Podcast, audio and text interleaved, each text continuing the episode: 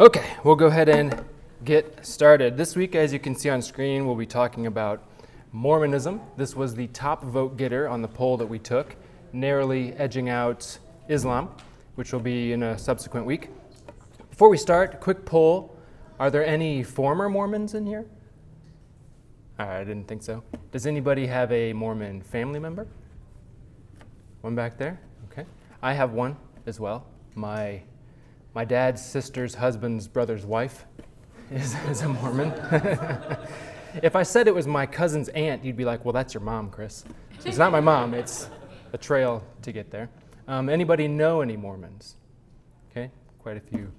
Some of you may not realize that you know some Mormons, but we'll, we'll get to that in a little bit. But that'll be our topic for today. So let's pray, and then we'll get into that. Father, we're grateful for the opportunity to remember the truth of your word this morning uh, in the face of uh, learning about a religion that sounds a lot like Christianity, but uh, veers pretty far from your revealed word. So I pray that this time would be one where we can be grateful for what you've uh, opened our eyes to see and give us courage to, to share that truth with those who uh, are deceived by non truth. Pray that this be glorifying to you and edifying for us in Jesus' name. Amen. Okay, so we're going to talk through Mormonism using the same kind of model that we've done before for the non explicitly religious religions if that made sense. Um, but we're going to start the same way and try to start with the basic idea. We'll do a little history of Mormonism and then go through our TAKES model and then see where we are on time. We may have to s- sneak into a second, second week. But the basic idea of Mormonism is a mystery.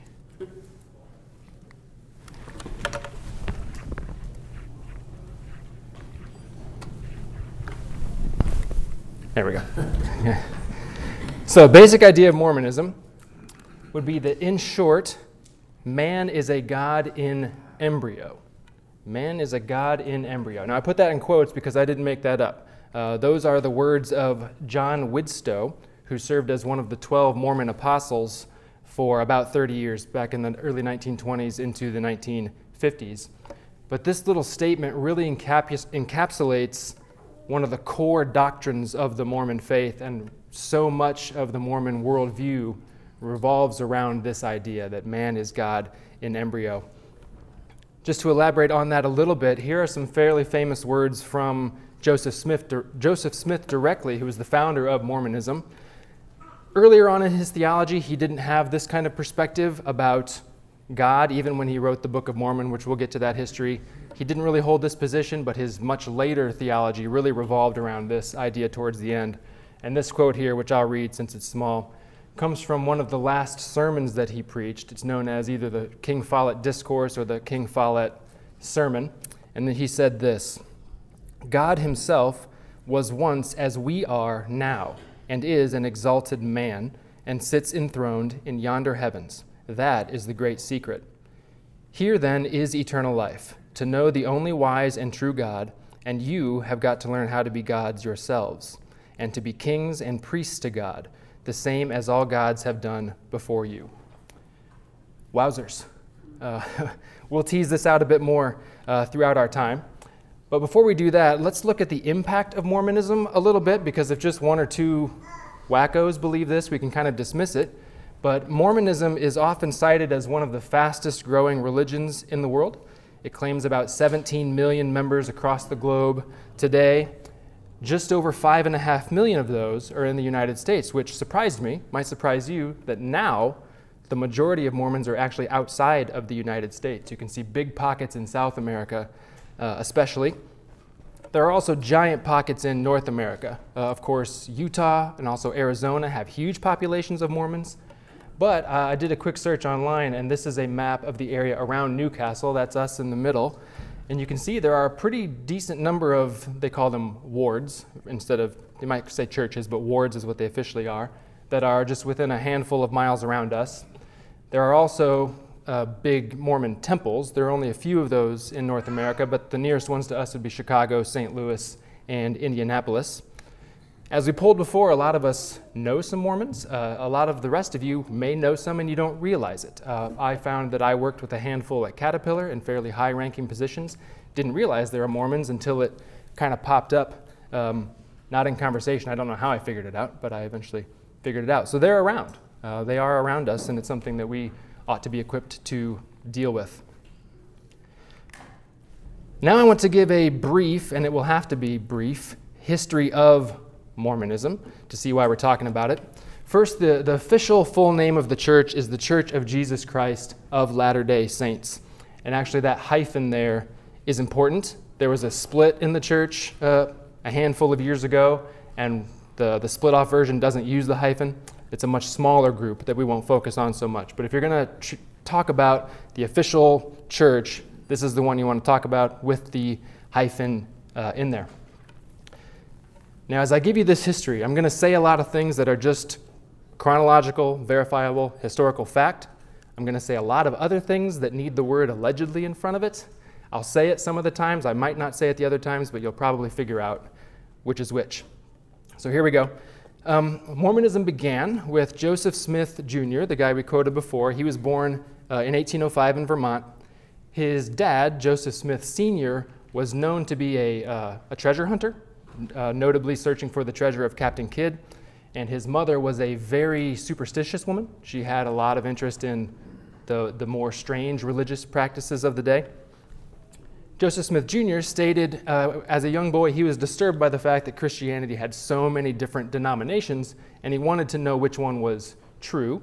So in 1820, when he was uh, 14 years old, he went into the woods to pray to find out from God which of the denominations was correct. And allegedly, I'll say it this time around, allegedly, God the Father and Jesus Christ appeared to him and told him not to join any of the current Christian denominations. Then, three years later, when he was 17, um, he was in the woods again, and an angel named Moroni, allegedly, um, who was supposed to be the son of Mormon, who was the leader of the people called the Nephites that allegedly lived in uh, the Americas, appeared to him and gave him some revelation and told him that he, Joseph, was chosen to translate the Book of Mormon, which was compiled by this angel Moroni's father in the 4th century AD. Um, these were on golden tablets, and the writing was in what is being called Reformed Egyptian uh, and they were buried and hidden near where Joseph Smith lived in New York at the time. And Smith said that he finally received these plates in September of 1827, and the angel Moroni instructed him to begin the translation process. The way that Smith did this translation, he used some seer stones and some weird glasses that he made, kind of like the multicolored glasses in uh, National Treasure. And then he was behind a veil dictating what he was reading, and another guy uh, wrote it down. Smith claimed that while he was doing this translation, John the Baptist appeared to him and ordained him to accomplish this divine work of restoring the true, ter- true church and preaching the true gospel, which had, again, allegedly been lost from the earth since the time of the apostles. All of this was eventually then published in 1830 in what we know to be the Book of Mormon. Really quickly about the Book of Mormon itself, it's supposed to be the account of people that came to the Americas from the Middle East. It covers a period of about 600 BC to the 400s AD. It talks of a people known as the Jaredites, which were uh, a people from the Tower of Babel who came to Central America but perished due to their immorality. But it also describes um, some Jews that fled Jerusalem, fled persecution in Jerusalem to the Americas, led by a man called Nephi. And then the Jews divided into two groups known as the Nephites and the Lamanites, who eventually fought each other. And the Nephites were eventually defeated in AD 428, while the Lamanites continue to exist and are now known as what we know as the American Indians. So if you catch there, Native American Indians in this view are ethnically Jewish by this account. I happen to have some Native American blood, so turns out I'm actually a son of Abraham both in flesh and in faith, so I'm pretty well covered. Um, the Book of Mormon itself is the account of this Nephite leader, Mormon, and it's talking about their culture, their civilization. It records appearances of Jesus in the Americas. And I don't know about any of you, but that is what I can remember from 20, 30 years ago, seeing commercials on TV. It was talking about, uh, had like a tagline of, Did you know that Jesus encountered the North American Indians? And I was young, um, and it had a tagline saying, To find out more, contact the Church of Jesus Christ of Latter day Saints. And this was pre Christian Chris seeing this, and I was like, No way, that's incredible. Um, but luckily, I didn't know how to use a phone, so I couldn't call to, to get more information. But I remember those commercials. I don't know if you guys remember seeing those. I lived in Morton, and there were a lot of um, Latter day Saint commercials. Okay, uh, for the Latter day Saint Church, the Book of Mormon that I just described is considered the Word of God along with the Bible. So, what we would consider the Bible, they also consider the Word of God. The Book of Mormon is also the Word of God, but they also have additional revelations that Joseph Smith received that they consider part of their official canon, and those would be the Doctrine and the Covenants and the Pearl of Great Price. So, those three unique books, along with the Bible, is what they consider their full canon, their four official works. One thing I'm going to say, and it is historically accurate, so I'm not bashing on anyone, but one of the books within the Pearl of Great Price is known as the Book of Abraham. And this book originated as a collection of Egyptian scrolls that were discovered in the early 19th century um, during an archaeological dig. And some members of the early LDS church uh, bought the scrolls from a traveling mummy exhibition. And then Joseph Smith um, translated those scrolls into English himself. And according to him, this was uh, a translation of these ancient records of the time of Abraham when he was in Egypt. So that's what he translated it into.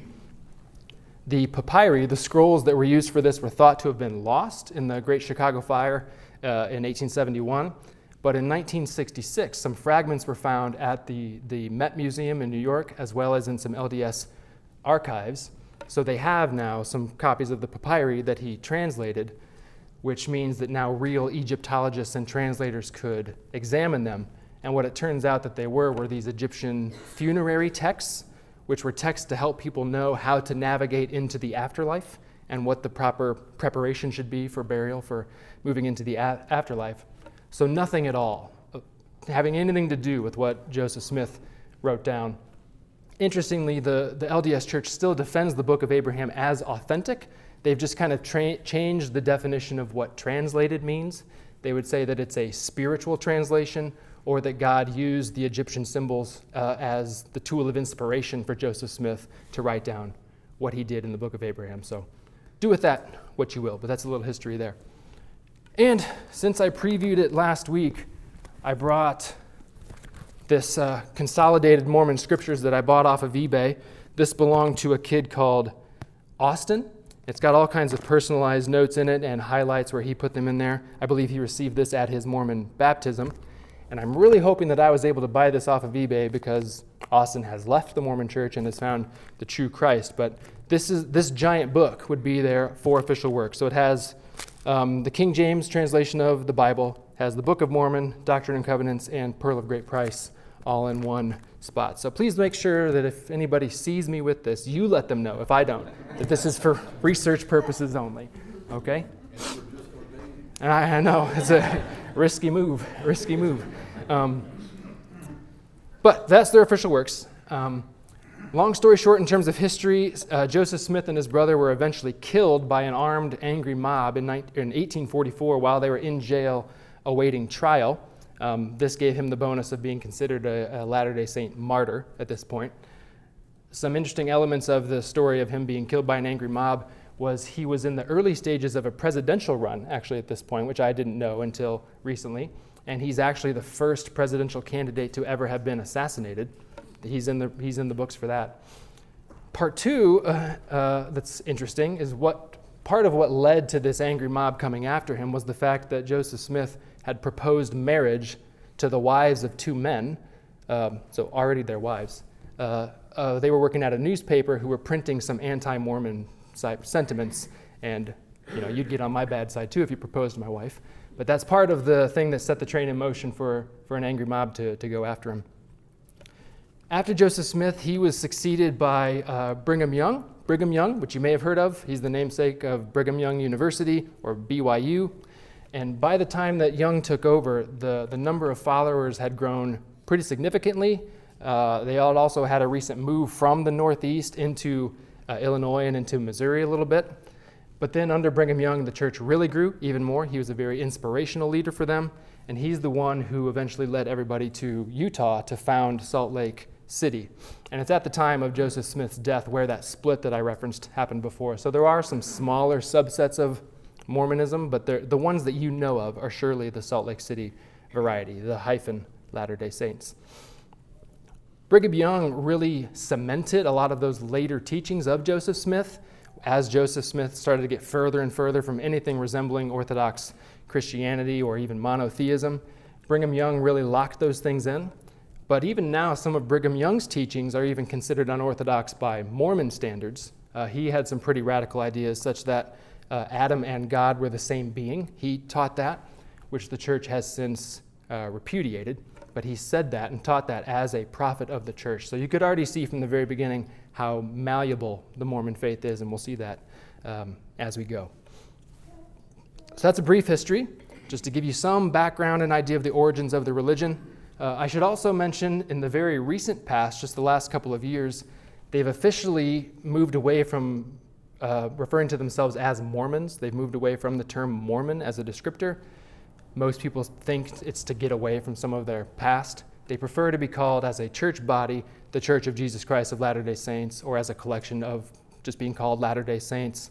Uh, an individual would prefer to be called a Latter day Saint, uh, or a lot of them are just trying to be called Christians now which is a non starter for me, but that's part of what they're trying to, um, to do.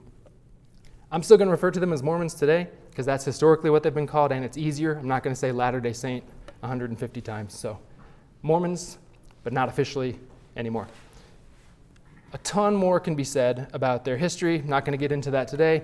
I'm also not going to get into some of the, the stranger practices that they do or the really strange stuff that their revelations contain. I'm not going to talk about the sacred temple underwear, as exciting as that might be. We can talk about that another time. So hopefully you're not disappointed.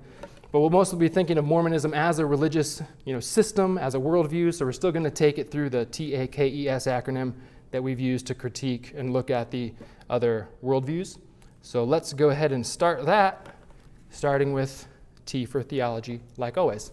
So this will be what does the Mormon doctrine say about God. Well, Mormonism is very polytheistic. That's the fancy term for them believing in many, many, many, many, many, many, many gods. Uh, according to traditional Mormonism, there would in fact be an infinite number of gods. Uh, Joseph Smith, earlier in his career, if you want to call it that, started a lot closer to Orthodox Christianity. Of course, it was still heretical, but it was closer to Orthodox Christianity. But towards the end of his life, as we saw in the, the King Follett sermon, he got to be an unambiguous, unambiguously polytheistic, uh, as, as we saw before. And then Brigham Young, like I, like I mentioned, was also very clearly a polytheist and cemented Smith's later teachings and turned it into canonized teachings and scriptures. The God of this particular world, in their terms, would be uh, Elohim.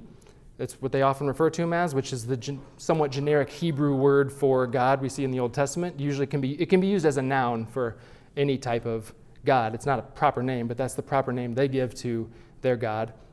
They suggest that when the, when the name Yahweh is used in the Old Testament, that's actually the proper name of Jesus, whereas God the Father is Elohim.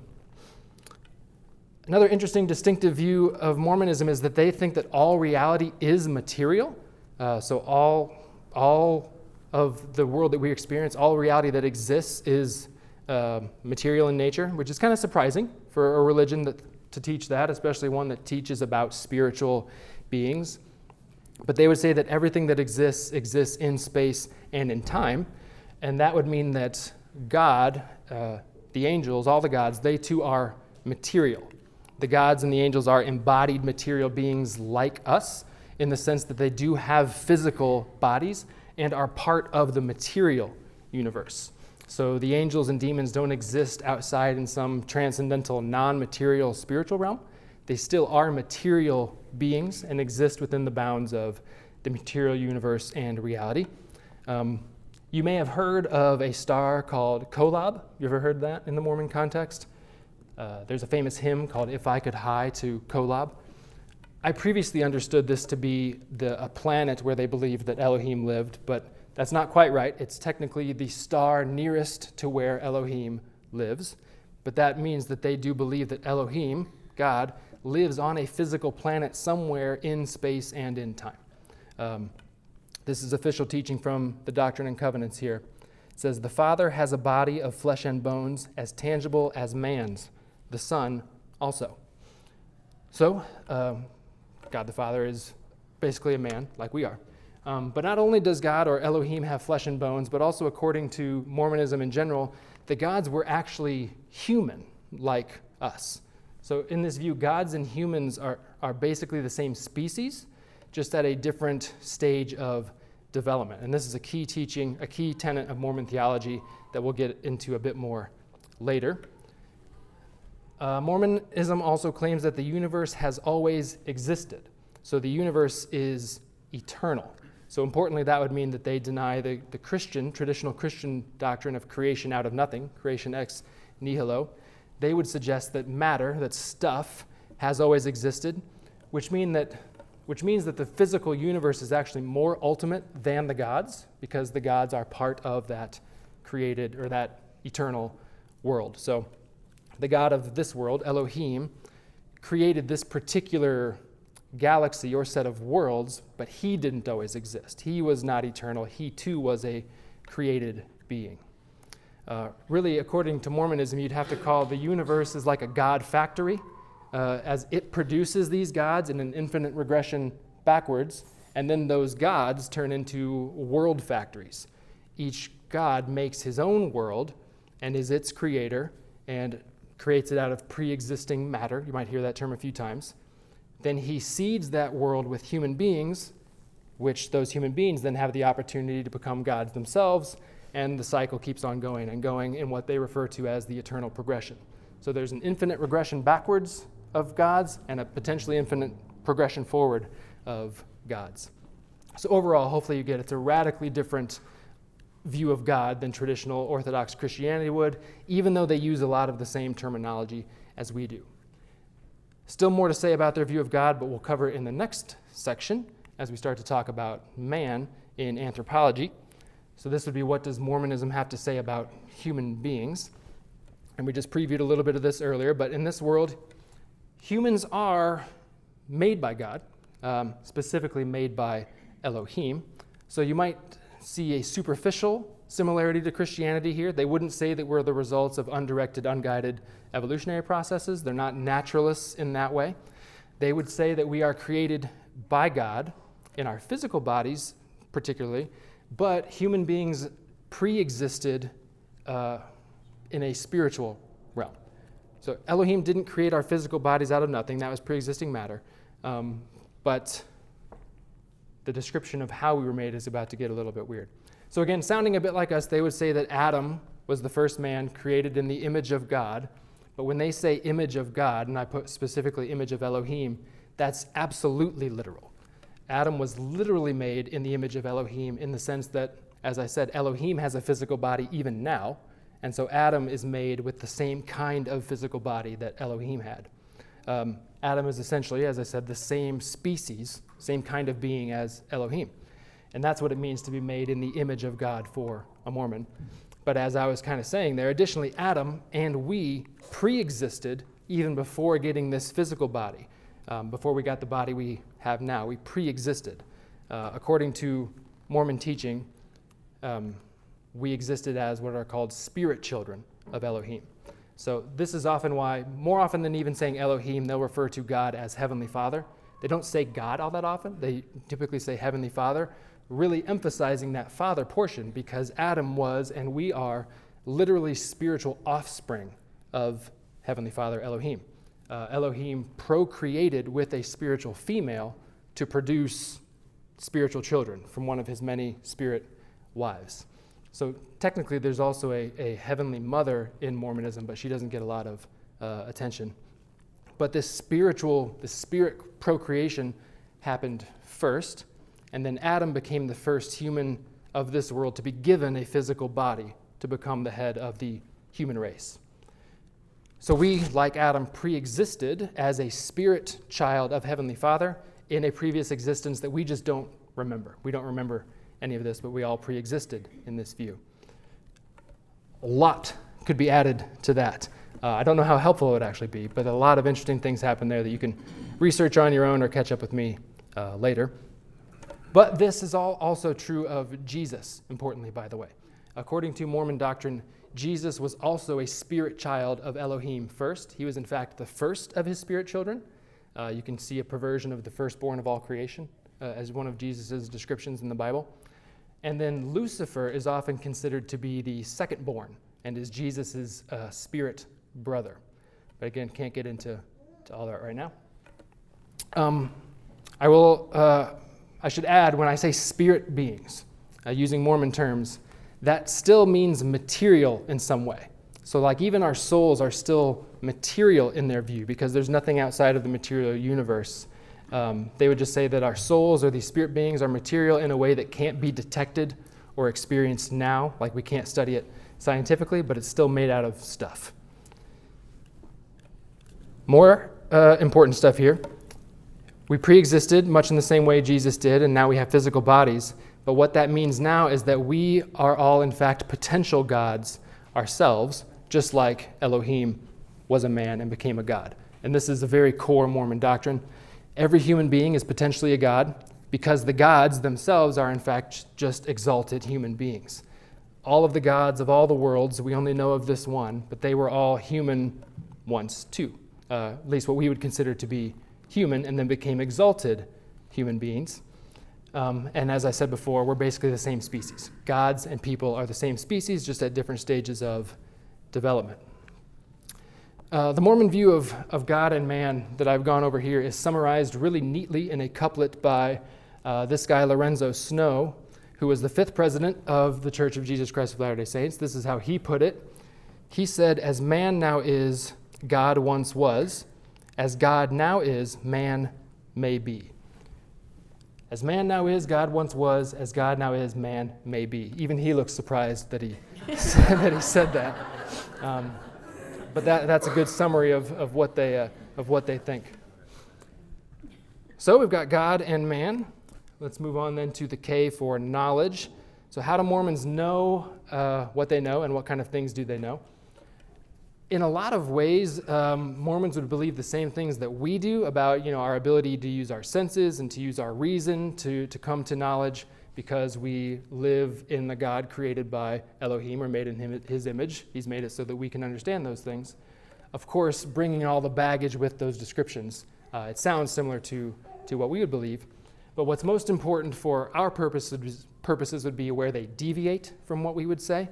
And that's really in their view of revelation about what kind of knowledge is revealed to us from God. They do believe in divine revelation. They believe in verbally inspired scriptures, just like we do. They believe that the Bible is the Word of God. But they also believe, as I said, that the Book of Mormon is the Word of God. Um, for them, Word of God means both Bible and Book of Mormon. And I can confirm that from their official articles of faith. They say, We believe the Bible to be the Word of God as far as it is translated correctly. We'll come back to that. We also believe the Book of Mormon to be the Word of God. So, again, that's from their articles of faith. And as I said in the history section, there's also additional revelation to those two works that comes through Joseph Smith and has been written down into texts as their official documents that I mentioned earlier, being the Doctrine and Covenants and Pearl of Great Price. Those are collections of additional revelations from God, but through the prophet Joseph Smith. Um, and technically, they still receive revelations through their prophets and apostles uh, to this day. Joseph Smith did teach that the Bible was the Word of God. So that was a good start, as I mentioned before. But they have that qualifier only as far as it is translated correctly. So the Bible is the Word of God as far as it is translated correctly. And obviously, in his day, he didn't believe that it had been translated correctly. Um, and what he actually meant by translated was transmitted correctly.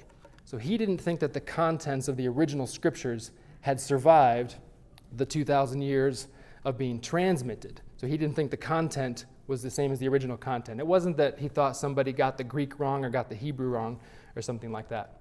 Um, Smith actually attempted his own translation of the Bible, but it wasn't a translation in those, in those words either. He wasn't sifting through the Greek and the Hebrew manuscripts to try to make sure he got it right. He didn't know Hebrew or Greek, so he couldn't do that. So he wasn't doing a translation the way we think about it. What he was doing was really a wholesale rewriting of the Bible to fit his teachings. So any bit of the Bible that didn't match up with what he believed, he would basically rewrite it and he would change it quite gratuitously. Um, some of the changes are actually pretty funny uh, if it weren't so sad, but uh, in Genesis 50, he adds a prophecy about his own future appearance. Um, Joseph, uh, Genesis 50 is talking about Joseph the patriarch, right? Well, he added in a section that foretold of another Joseph yet to come um, in King James English, uh, apparently, uh, which is not how you would pronounce Joseph in the Hebrew. Um, most of that weird translation stuff that he was doing got, didn't get left in their Bible. What they have is the Bible is just the King James translation. It got moved to the Pearl of Great Price, which is a, a collection of things, but some of what it has is his own translation of uh, Matthew is in there, and then additional books like the Book of Moses and Book of Abraham. Uh, how do the Mormons know that the Book of Mormon is from God? If we've got all of this transmission question, how do they know that the Book of Mormon specifically is true? Well, they would say that um, they know that the Book of Mormon is true by God giving them a testimony through the Holy Spirit. So they would say that the Holy Spirit can give some sort of a private revelation that the Book of Mormon is, in fact, the Word of God, that it came directly from Him. So you'll often hear Mormons refer to this phenomenon called a, uh, a burning of the bosom, if you've heard that. Uh, the idea is that if you want to know if the Book of Mormon is true, you should read it and then pray to Heavenly Father to reveal to you whether or not what you read is true and from Him. And you're supposed to get this kind of burning of the bosom to, to tell you that it's true, which is it's a subjective feeling, a subjective experience something to tell you that yes, what I read was true. So if a if a Mormon missionary or two ever come to your door, they're likely going to give you some literature, and that's typically what they'll tell you to do is to read the Book of Mormon and then pray that God would reveal to you whether or not it's true, and you'll know by having this burning uh, in the bosom. Now, if I were in charge, I would be teaming up with like Chipotle or something so that you can really lock in that burning of the bosom after, after reading it. But I'm not in charge, so missed opportunity. A, another very important component of this worldview is that revelation has not ceased. So there is continuing revelation that the Mormon church receives through their prophets and their apostles. So this would mean that the Mormon canon is never officially closed. Like we would say the Bible is final now, right? The book of Revelation is the end of it, but not so for Mormons. New revelations can be added to the scriptures or just to their official teaching by any sitting president of the Latter day Saint Church who is considered to be a prophet, an actual mouthpiece uh, of God. And this has happened at a few interesting times over the last 150 years or so in some key moments for the religion. Uh, one would be in 1890. That's when the LDS Church officially declared that polygamy was no longer allowed. I'll touch on that a bit more in a bit, but in 1890 it was revealed to their prophet that polygamy was no longer to be practiced by Mormons. Another big one was in 1978, kind of on the heels of the civil rights movement. There was another revelation declaring that African Americans, or really anyone with African descent, anyone with dark skin, uh, whether they were African or in America or not, uh, could now be accepted for the priesthood in the Mormon church. Prior to 78, uh, African Americans weren't allowed, they weren't eligible for the priesthood which was pretty significant because uh, every Mormon male has the potential to hold the priesthood at some level. But pre 78, that was off limits for African Americans. After 78, it was opened, and that racial divide was uh, removed, quite conveniently timed. But Mormon theology, that just goes to show it can be, it's very fluid and can change over time in pretty significant uh, ways. But we'll get to some of those uh, additional things in a minute. Moving on to ethics. So, what are some of the key points of morality uh, on the Mormon view? Again, on the face, it's going to seem very, very similar to Christianity. Uh, first, that it rejects moral relativism. So, we don't get the kind of anything goes moral relativism that we get with a naturalist worldview or a postmodernist worldview or even bits of the religious pluralism that we've looked at in previous weeks. Mormons do hold to absolute moral laws. So, again, similar to the Christian view there. And they would say that those laws are based on the will of God, on His commandments, on His laws. So, again, on the face, there's some superficial similarity to Christianity there. Um, but they would have to say specifically that it's based on the will of Elohim. We might touch on that uh, a bit later. Where do you come to know the will of God? Would be a, a, a logical question. Well, they would affirm that we've been given a conscience to know that, but in addition to that, they would say ethics come from Scripture, which of course is, you know, it's not just the Bible, or, or really it's not even the Bible, considering how they uh, interpret it, but they would say it's the Bible as they interpret it, and then it would also be the additional standard works of the church, the Book of Mormon, Doctrine and Covenants, Pearl of Great Price. That's where we learn the laws of God. What might the ethics look like that we get from that? Well, with regard to what we would just consider social ethics, uh, Mormonism tends to be very, very conservative. They're very much on the conservative side. With regards to the culture, Mormons have a very, very high set of moral standards. Um, they have a particularly high view of marriage and parenting. And part of that uh, is because some of their views of salvation, marriage and parenting play a big uh, part in that, which we might see a little bit later. But they take a very, very high view of the sanctity of marriage and the importance of child bearing and parenting. Their sexual ethics, ethics in general are pretty much the same as traditional Christian ones, at least the ones they hold to now. Um, they also place a very, very high value uh, on honesty and integrity and you know, just good old fashioned hard work. Uh, and it's those conservative ethical standards that partly explains the success of Mormonism and Mormons in general as individuals. Uh, there are a lot of very successful, high ranking Mormons in um, business, in politics, in uh, the arts, like in book writing. They've also been pretty successful at gaining converts recently in a, in a growing secular world. People are attracted to what they just see as good old fashioned American values. The Mormon church can offer that to them. Mormons tend to make really good neighbors. They're, they're very kind people, they're very hardworking, they're great family people. You think Christians have a lot of kids, look at a Mormon family. They've seven would be on the, on the lower end for them. But we have to remember that they're also a deceived people, so we don't want to be fooled by um, how kind and how nice uh, they are. You may already uh, know this one, but stimulants are not allowed for Mormons. So that would include things like drugs, obviously, but tobacco, alcohol, even just caffeinated drinks are off for them if you are a, if you're a Mormon. So that means no coffee, no soda, even pink drink would not be allowed if you're a Mormon. So, all other things being equal, which they absolutely are not, that would have to be a non starter for probably uh, a lot of us. But what about the polygamy question? Everyone associates Mormons with polygamy, right? Um, I think people still, and I would have been guilty of this myself, mistakenly believe that the Mormon church still practices and endorses polygamy because we have TV shows like uh, Sister Wives or uh, Big Love but that's not officially the case.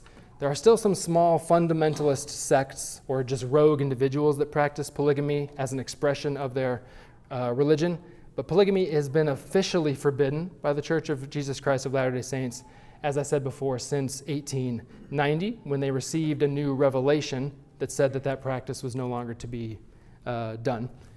And like with the uh, priesthood, we can see historically why this happened. Uh, at the time, around 1890, Mormons were practicing polygamy all over the place in Utah, but they were getting pressure from the federal government, who had outlawed polygamy, and Utah wanted to become a state. But they were not going to be given statehood until and unless they stopped practicing polygamy. And so a pronouncement was made in 1890 via this new revelation that henceforth polygamy was no longer going to be permitted by the Mormon church and they actually consider it now uh, an abominable practice. All of that, despite the fact that it's an indisputable fact that Joseph Smith, the founder of the religion, had over two dozen wives. The exact number is still up for debate, but needless to say, it is indisputably more than one. And his successor, Brigham Young, had at least 22 wives, which is a conservative estimate. Many think he may have had even double that. He had at least 57 children among those wives. And Brigham Young actually said, while in his status as a prophet, that polygamy, polygamy was required to get full uh, godhood status after death. But that has since kind of been walked back.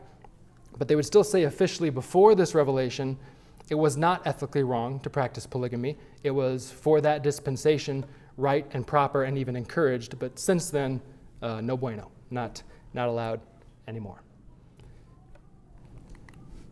Moving to salvation.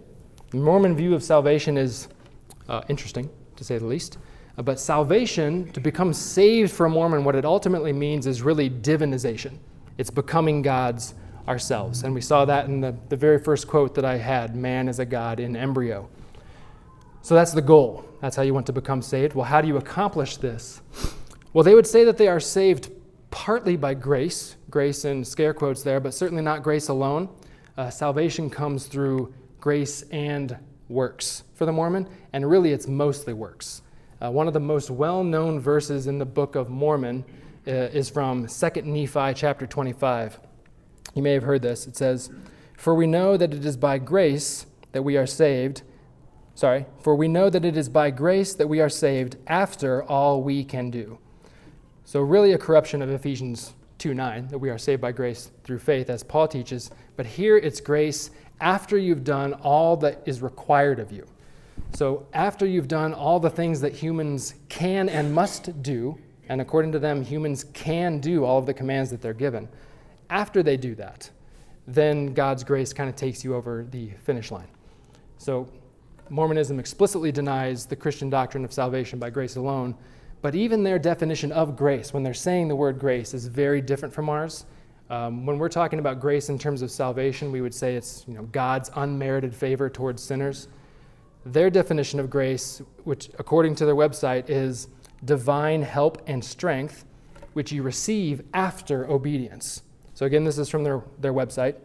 To receive this enabling power, referring to grace, we must obey the gospel of Jesus Christ, which includes having faith in him, repenting of our sins, being baptized, receiving the gift of the Holy Ghost, and trying to follow the teachings of Jesus Christ for the rest of our lives. So it's after you've done all of that that the Mormon receives grace. So, an unbelievable yoke they have upon them. And that's why you see them being such good people because their lives depend on it. Um, that's the gospel of Mormonism. What about Jesus then? If we have to do all of that stuff to be saved, what part does Jesus contribute to their salvation? Well, according to Mormon teaching, the atonement of Christ, which for them didn't start on the cross, it started in Gethsemane. I don't know, that doesn't really matter. But what it does is it makes salvation of men possible. Um, it makes salvation possible for us. Adam's fall um, brought death into the world. They would affirm that, both physical and spiritual death on the human race, which they, I won't get into it, but they actually view that as a positive because it gives us the possibility to get physical bodies, be resurrected, and assault to, to godhood. That couldn't have happened without the fall. Weird view. But then what Christ's atonement did was kind of undoes the effect of death on the human race and it allows for all human beings to have a physical, res- a physical resurrection on the last day because Jesus was first resurrected. That ensures that we can be resurrected. So that's what Jesus' atonement does. Make sure that everyone can be resurrected on the last day to then have the opportunity to have earned their way into heaven. So Christ's atonement doesn't accomplish salvation for anybody, it only makes it possible. No guarantee uh, that Jesus dying means that you have a free pass of any kind. Um, this is what their articles of faith have to say. This is from Article 3. It says, We believe that through the atonement of Christ, all mankind may be saved by obedience to the laws and ordinances of the gospel. So, very unambiguously, a, a works based salvation. And those ordinances referenced are quite interesting as well, but we'll have to leave that for uh, another time. So, given all that, then, who actually gets to heaven? Heaven is still the goal for them. Uh, who gets to heaven? Well, interestingly, nearly everybody ends up in heaven, or may, more, more accurately, uh, ends up in a heaven, because there is more than one. Skipped a few there. Um, but according to Joseph Smith, there are three different kinds of heavens. He refers to them as kingdoms, and they have different physical locations, and there are different levels of blessings associated with each of them, uh, and which heaven you end up with. It depends on whether or not you are married and married in the appropriate way, which would be in a Mormon temple. Uh, it also matters whether you've received Mormon baptism and then how faithful and obedient you were to Mormon teachings during your lifetime. And if you check all of the boxes, then you're at the top level, which is called the celestial kingdom. And it's only the, those in that highest level in the celestial kingdom that actually do get exalted to godhood and would be able to go on to their own worlds and be gods of their own worlds, where they then would procreate millions of spiritual children, just like Elohim did, through their own celestial marriages. Um, so they'll have their earthly wife, and this is mostly good for the dudes if that hasn't been made clear, um, but they'll have their wife eternally, but then they likely, most believe, will have many more other spirit wives to be able to produce all of these millions and millions of spirit children to seed these other worlds. So that's the celestial kingdom, that's the top level. Then there's the terrestrial kingdom, that's level two, which is mostly for not quite as good Mormons, uh, would be in level two. And then the lowest kingdom is the telestial kingdom, which is level three, which is still a heavenly kingdom, but it's not all that heavenly. This would be for people who still lived somewhat sinful lives. They can suffer some kind of punishment for a while in almost like a purgatory type state, uh, which Mormons call spirit prison, but they still wouldn't end up in the permanent hell uh, bad place, what we would consider hell. Uh, we would likely be in level two or level three, by the way, according to the Mormons. There is a hell hell, which they refer to as perdition, but only the only kind of people who end up in perdition would be uh, Lucifer and his demons and his armies, and then also what Mormons refer to as the sons of perdition. I'm not 100% clear on it, but it seems to refer to Mormon apostates, so people that have tasted the truth of Mormonism and then denied it and left. They would be in perdition as well. Um, but overall, not a very high population. So some people will be in this perdition state, but not all of that, uh, all that many. So quickly, to address a question that I hear a lot and have wondered myself over the years: Are Mormons Christians. Insofar as a person believes the teachings of the LDS Church, I could quite confidently say no, uh, absolutely they are not. Um, it's not of the same essential faith as Christianity, of Orthodox Christianity. It's not simply another denomination that we have small quibbles with. There's no gospel in Mormonism. Um, I think somebody could maybe be saved inside of the Mormon church um, despite what the church is teaching, they might not be understanding what is being said, and God may have somehow given them eyes to see the truth in the Bible because they do have the Bible. But that would be a miracle of God that He could certainly do, but that would not be uh, the norm. So, in general, anybody that is a practicing Mormon, we would have to say is not saved and is not a Christian and is one in need of evangelism. Clearly, as you picked up today, Mormonism is radically different than biblical Christianity on like almost every theological point.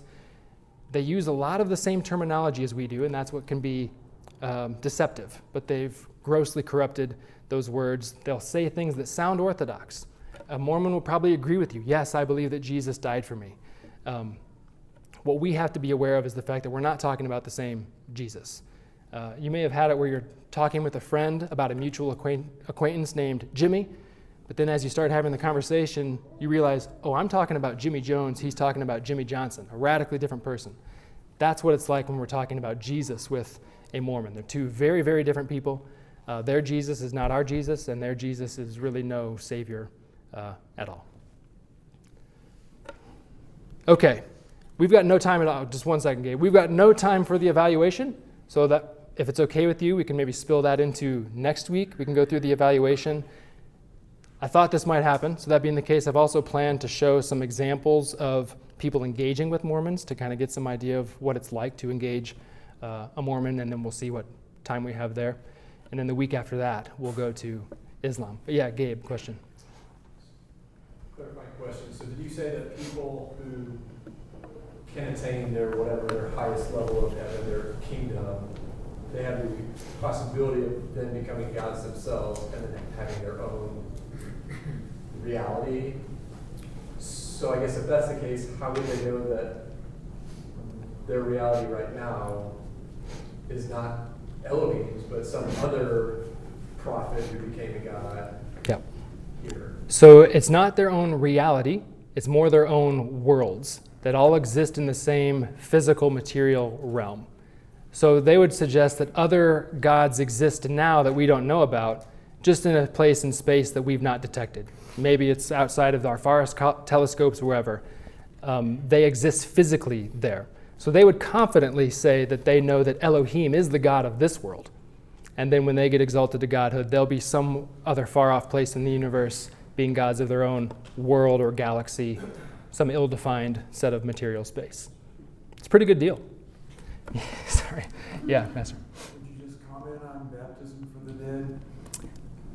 Yeah. so that's one of the one of the many unorthodox views of Mormonism. Um, they have their own baptism for believers that is important to have in the Mormon, an official Mormon baptism, but they also corrupt, I think it's either 1st or 2nd Corinthians, uh, they will hold a baptism for the dead for the hope that people that have died before them that were not Mormons would still have the opportunity to be saved. They don't actually baptize the body of the dead person, they would have a, a substitute. Like I could be baptized on behalf of my uncle who was not a Mormon in hopes that that would give him the opportunity to be saved. There's probably more to that, but that's what I know of it. So don't, don't do that. Uh, it doesn't work. Yeah. I'm Rebecca Watts. I'm kind of new to Newcastle, so thank you for having me. Um, just to kind of touch on what he was saying, I had, when I first moved to Illinois, my doctor that I worked for was a Mormon, and he introduced himself to me as a Christian. Mm-hmm. And he was a very godly person, very kind. Yeah. Um, if I had a sick child, it was never an issue he blocked off time in his day to go to all of his children's events and he invited me to his church. And I think what was it afterlife, what it was it was a one time thing. It was it was not what I was raised with Christianity. I knew right, yeah. right away. I was told this this is not a God. Um, they refer to it, I think, as the celestial kingdom. Correct. Is that the Yep. reality? That's top level. Okay. That's top level godhood status, yeah. Yeah. Well, if you get invited back again, like take a take a camera or something, or we'll all join you, and it'll be a great time. Yeah, Jacinta. So, in talking about that baptism of the dead, so does that does that mean that they would believe like there could be movement after death between those kingdoms? Correct. Yeah. So, so an uncle that wasn't a Mormon wouldn't be in perdition anyway, unless he was a Mormon apostate. He would probably default into level three, I would say. So the baptism of the dead would give the opportunity to bump him up maybe to level two. I don't think you can bump up to level one just because it's so works-based.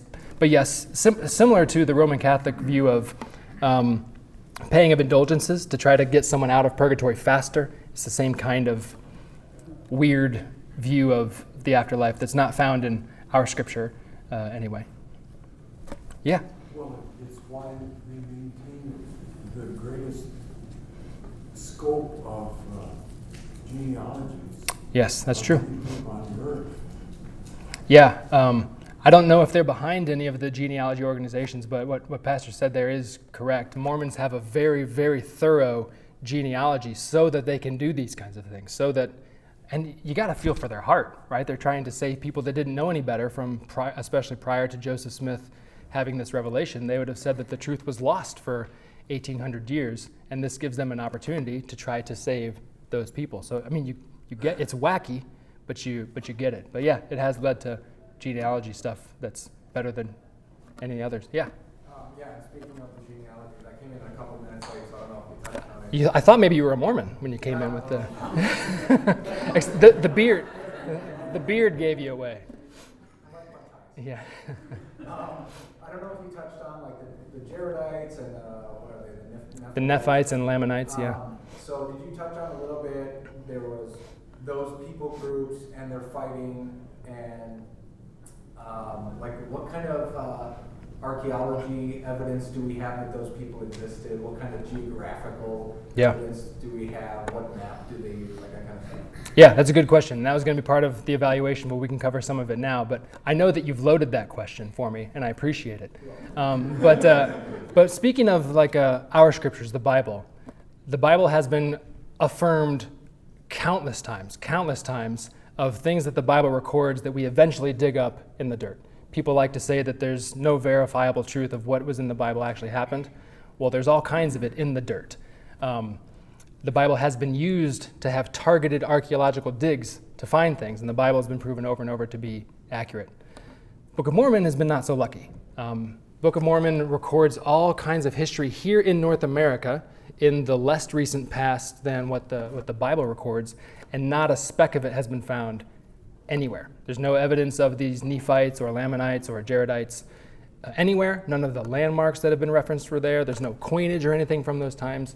Not one speck of historical archaeological evidence has been to even sniff what the Book of Mormon is talking about. So there are many of reasons the Book of Mormon is not true, and I wouldn't use what we dig up to be my key thing to attack. But the fact that when you hold that up next to the Bible, it's not even not even close.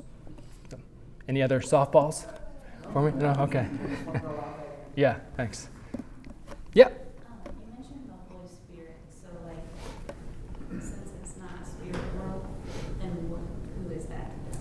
Yeah, good question.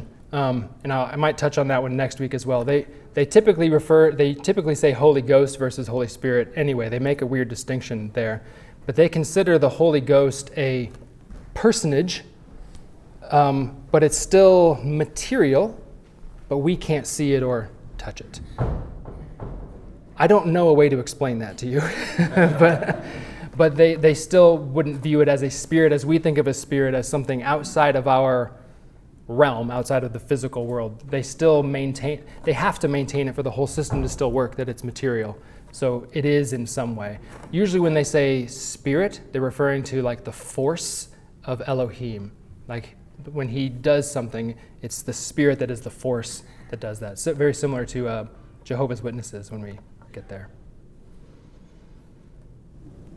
i probably shouldn't say it but she's not in the room today but uh, my mother-in-law they winter in Arizona, and Arizona has a very big Mormon population. And she um, bought a book for our kids, a, a children's story.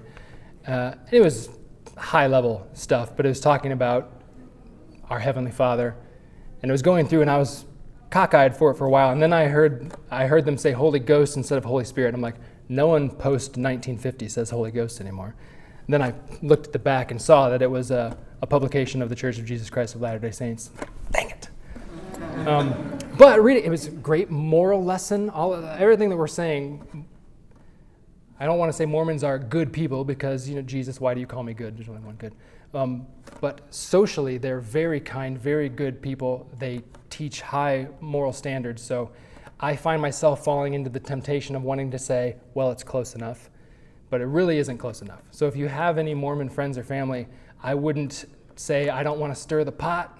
I don't want to get into it with the family and ruin the relationship. Unless they're one of the people that actually have no idea what the Mormon church is teaching and they've just read the first half of this giant book that they have, it's likely that they are a person whose soul is in danger and need to hear um, the gospel. But it's 10:30, so I'll stop there. We'll pick this up next week. Um, we'll hit on a few more of the evaluation tools that we've used before to see how we can apply that to Mormonism. And like I said, we might look at some examples of engaging a Mormon to see what that might actually be like.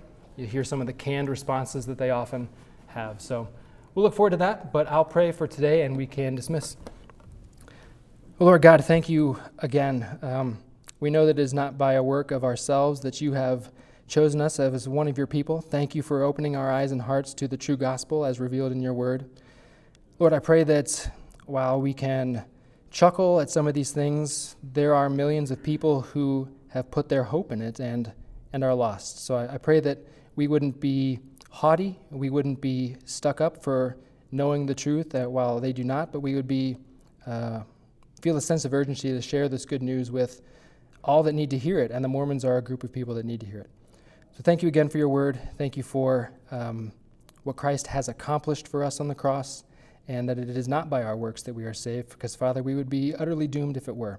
So thank you again for Jesus, and we pray in his name. Amen.